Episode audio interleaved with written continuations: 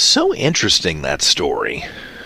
I, I still feel like it, it, people aren't being very transparent about what did and did not happen. And then last night on Twitter, some of the you know, which I just don't have anything to say to that crowd. I, I feel like m- my relationship with Twitter is like someone who has an apartment with a balcony that overlooks a crowd where there's always a mob scene. You know, maybe if you had an apartment in Times Square and you looked down on it like, God, I don't want to be in that huge, nasty crowd of people.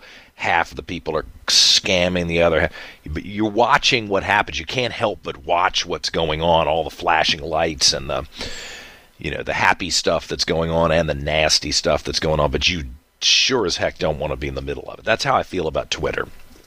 And then eventually, if you watch long enough, a, a, marauding group of killers come through and they stab you in the back and spit on you and cheat. That's the mob scene of Twitter, in my experience. It's just awful. So I've got an account on there. Jeff, I think, has kind of gotten back into Twitter. I think he's still he's doing Gettr and some of the other social media sites, but I, I think he's kind of gotten back into Twitter with Elon Musk's purchase. I just feel like it's. Uh, a mob scene, and I hate it. Uh, however, I do come out on my balcony and overlook the mob scene and kind of see what's happening.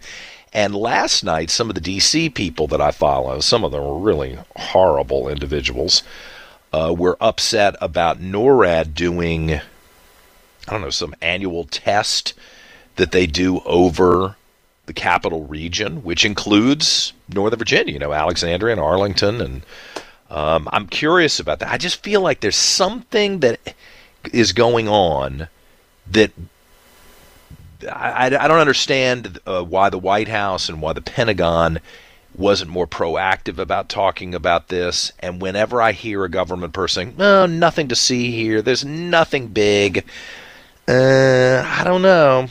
I'm not used to these headlines, and it seems like you're being very dismissive in an effort just to make me shut up, and that worries me. But maybe I've become paranoid over the years. you know, maybe that's it. 808 on this Tuesday morning. It's the 14th day of February, 2023. I'm John Reid, and glad you're with us here on News Radio WRVA. I don't know if I'm paranoid or not. Let's talk to Delegate Terry Kilgore, who's the majority leader for the Republicans in the House of Delegates. I don't. Do they come to you guys and and brief you at the General Assembly about things like that that are happening in Northern Virginia, or is it just that's no, all federal? They, they probably they probably brief the governor and the and and public safety folks in Virginia, but they don't they don't brief us. But yeah, it is it is it does make you think, uh, does it not? Uh, what is going on? and I would, if my advice would be, be more candid when stuff like this starts to happen. You know, overdo it with the communication rather than underdo yeah. it, but they they don't seem to follow that. And the press isn't really holding them accountable. I don't think. But. Right. Hmm. Oh no.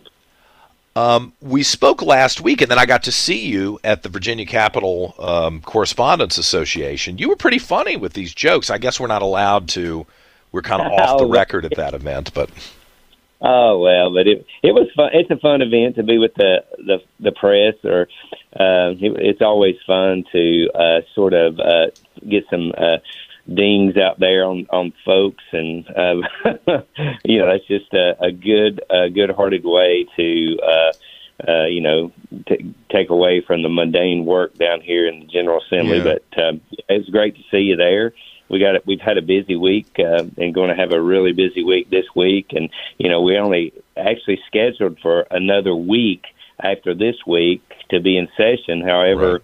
you know, the Senate still hasn't appointed their budget conferees, and we're miles apart on the budget. So, uh, you know, that's going to be interesting. Of course, you know, if we don't get a budget uh, or budget amendments, uh, we have a two-year budget, and uh, we'll, we may have to live with what we've got in place right mm-hmm. now. What is this um, rumor I'm hearing about committee hearings not happening um, the way some people had expected? Is there what, what, what am I missing there? It feels like I'm not getting well, the whole story I mean, on that. That that was in education and health. Uh, Senator Lucas, she uh, you know, didn't give any hearings, had no testimony, just uh, summarily killed bills and. Hmm. Uh, you know, just uh, you know, it's like they didn't want to hear any. You know, these were some of the, uh, you know, Born Alive Act and some of those uh, some of those bills uh-huh. that we had a lot of hearings on in the uh, House, and you know, allowed opposition and and uh, the folks in favor to speak, and you know, went on for quite a while. But uh, you know, we didn't get hearings in the and Health. It makes you wonder if they uh, just want to vote and have uh, no one uh, hear what the uh, actual testimony would be. Yeah, so no interest in the conversation at all. Huh? I saw Delegate Freitas said that okay, if Senator Lucas would like to handle things that way, when these Senate bills that she cares about come before uh, the committees that he chairs, he'll just use the Lucas rule and kill them before they even get started. And I thought, okay, if it's good enough for her, then maybe she can tolerate it on the House side. And he did. He uh, uh, took that uh, and uh, put it in action on uh, a gun bill or 2 mm-hmm. So uh, you know that's that's just the way it is. I mean it it's it's going that way here. And I I heard you were talking about the uh, in the news report there that the uh, uh, Michigan uh, got the Ford plant. I heard that and yeah. uh, saw that yesterday. But you know that they paid a lot of money for that. If you if you look on the back of the envelope, it's over. It's about four hundred thousand dollars per job. They paid over a billion. Uh, put a paid Ford a billion something for that, and you know in in money and uh, tax breaks and things of that nature. That's a lot of money for for jobs. You for know, four hundred thousand dollars job. Well, that's important perspective that needs to yeah. be calculated into passing judgment on whether Virginia screwed yeah. up here, whether Glenn Youngkin screwed up here or not. I mean, I'm a little concerned because I get all these Democrat emails. You probably do too. Um, yeah. They're really making hay on this, saying that Glenn Youngkin has cost jobs, and I think there's a an explanation. I think there's a good story that he has. We've shared some of that on the air, but I'm I'm not sure we're winning that conversation at the moment.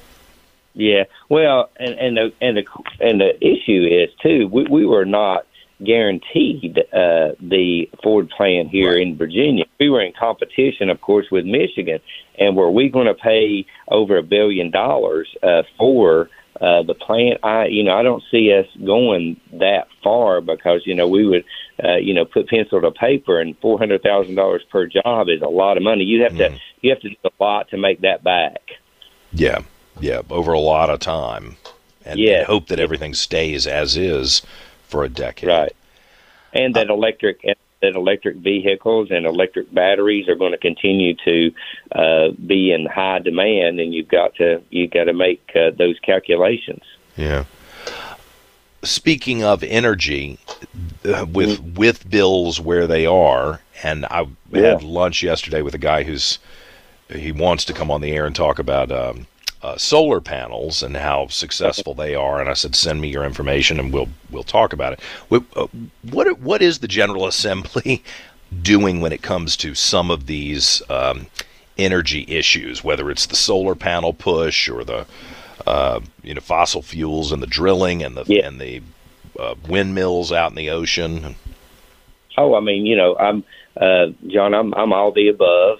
you know, I think we should we could have a uh, energy distribution si- uh, system with all the above, but we have to have gas, natural gas. You have to have nuclear uh, to make all the renewables work. And nuclear is the big issue. We're really pushing nuclear uh, this year, small modular reactors, mm-hmm. because if you look at energy bill lately, it really skyrocketed uh, over the past month or two because of fuel and because we had cold, very, very cold uh, spell there in December, early January, your bills are going to be outrageous for a while. But uh, the legislation's getting through the General Assembly, working through with the governor's office, Dominion, and AEP, where hopefully we can spread that fuel cost out over time. And the fuel cost comes just because we're not drilling in America. We right. need to be getting the natural gas. We shouldn't have killed the Keystone Pipeline. You know, just so many, so many missteps by the administration in Washington to raise uh, energy prices on uh, individuals across the nation, not just Virginia. And before we go, I've been trying to ask everybody this question. what's the story that's not being covered that you think needs to be covered at the Capitol that that is not in the in the paper today? I, I think the the story that's uh, not you know that's not being cut. We are we are agreeing on uh, on on some things like mental health. Uh, we are agreeing, uh, you know, on making sure that uh, we get that uh, assistance out to uh, our sheriff's deputies and things like that. So you know, there's there's more there's some agreement. I mean, you know, the, the Senate Democrats are still, uh, you know, killing a lot of uh, Governor Youngkin's. Uh, uh, you know projects, a lot of his uh, also his uh, legislation priorities, legislative priorities. But you know there are, there are some agreements, but uh, you know we're still you know, and I guess uh, this year since it's an election year, we're we're we're fine with taking a lot of these uh, crime votes that they've killed, all these crime bills. We're fine with taking that to the voters. I agree and with you. Defend that. Let them defend that. That they're standing up for drug dealers. Uh, uh, help you know keeping letting people bail out on violent crimes. You know, let them explain that vote to the voters yeah, uh, this I, year. I think you're absolutely right. And I don't think it's just me, it's confirmation bias on my part because this is a big deal for me.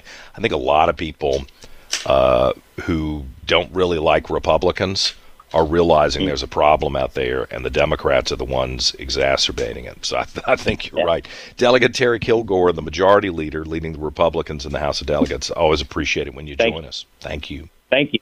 Okay. 817.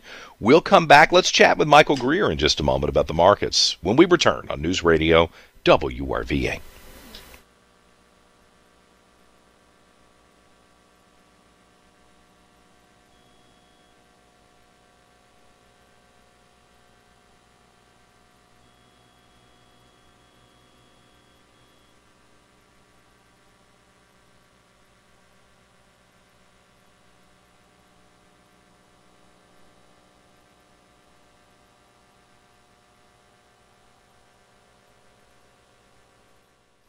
You know what? I have got to go on the Mission Realty website. Hold on a second. Because they have added a new section. Clayton Getz in Mission Realty, mean, they're always looking for something new to help you evaluate where you are in the real estate market. And you can go on to the website, put in your address. You don't have to share too much information. Put in your address and find out what your property would be valued at today if you decide to put it in the market. And I, because you know, a lot of people are confused. Um, you know, a couple of years ago it would have sold at this point. Now, with the, with the uh, change in the real estate market, would it sell today? How long would it?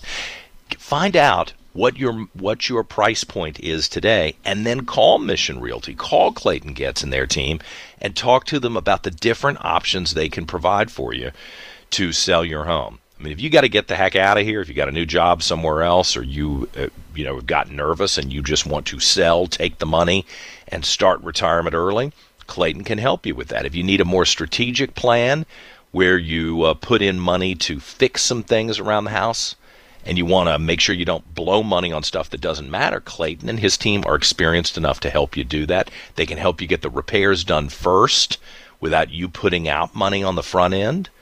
Uh, so listen, whatever you're dealing with, I'm almost 100% certain that Clayton and the team at Mission Realty can help you because they've done it before for other people. Call Clayton at 545 4440. 545 4440 or check them out online right now, missionrealty.com.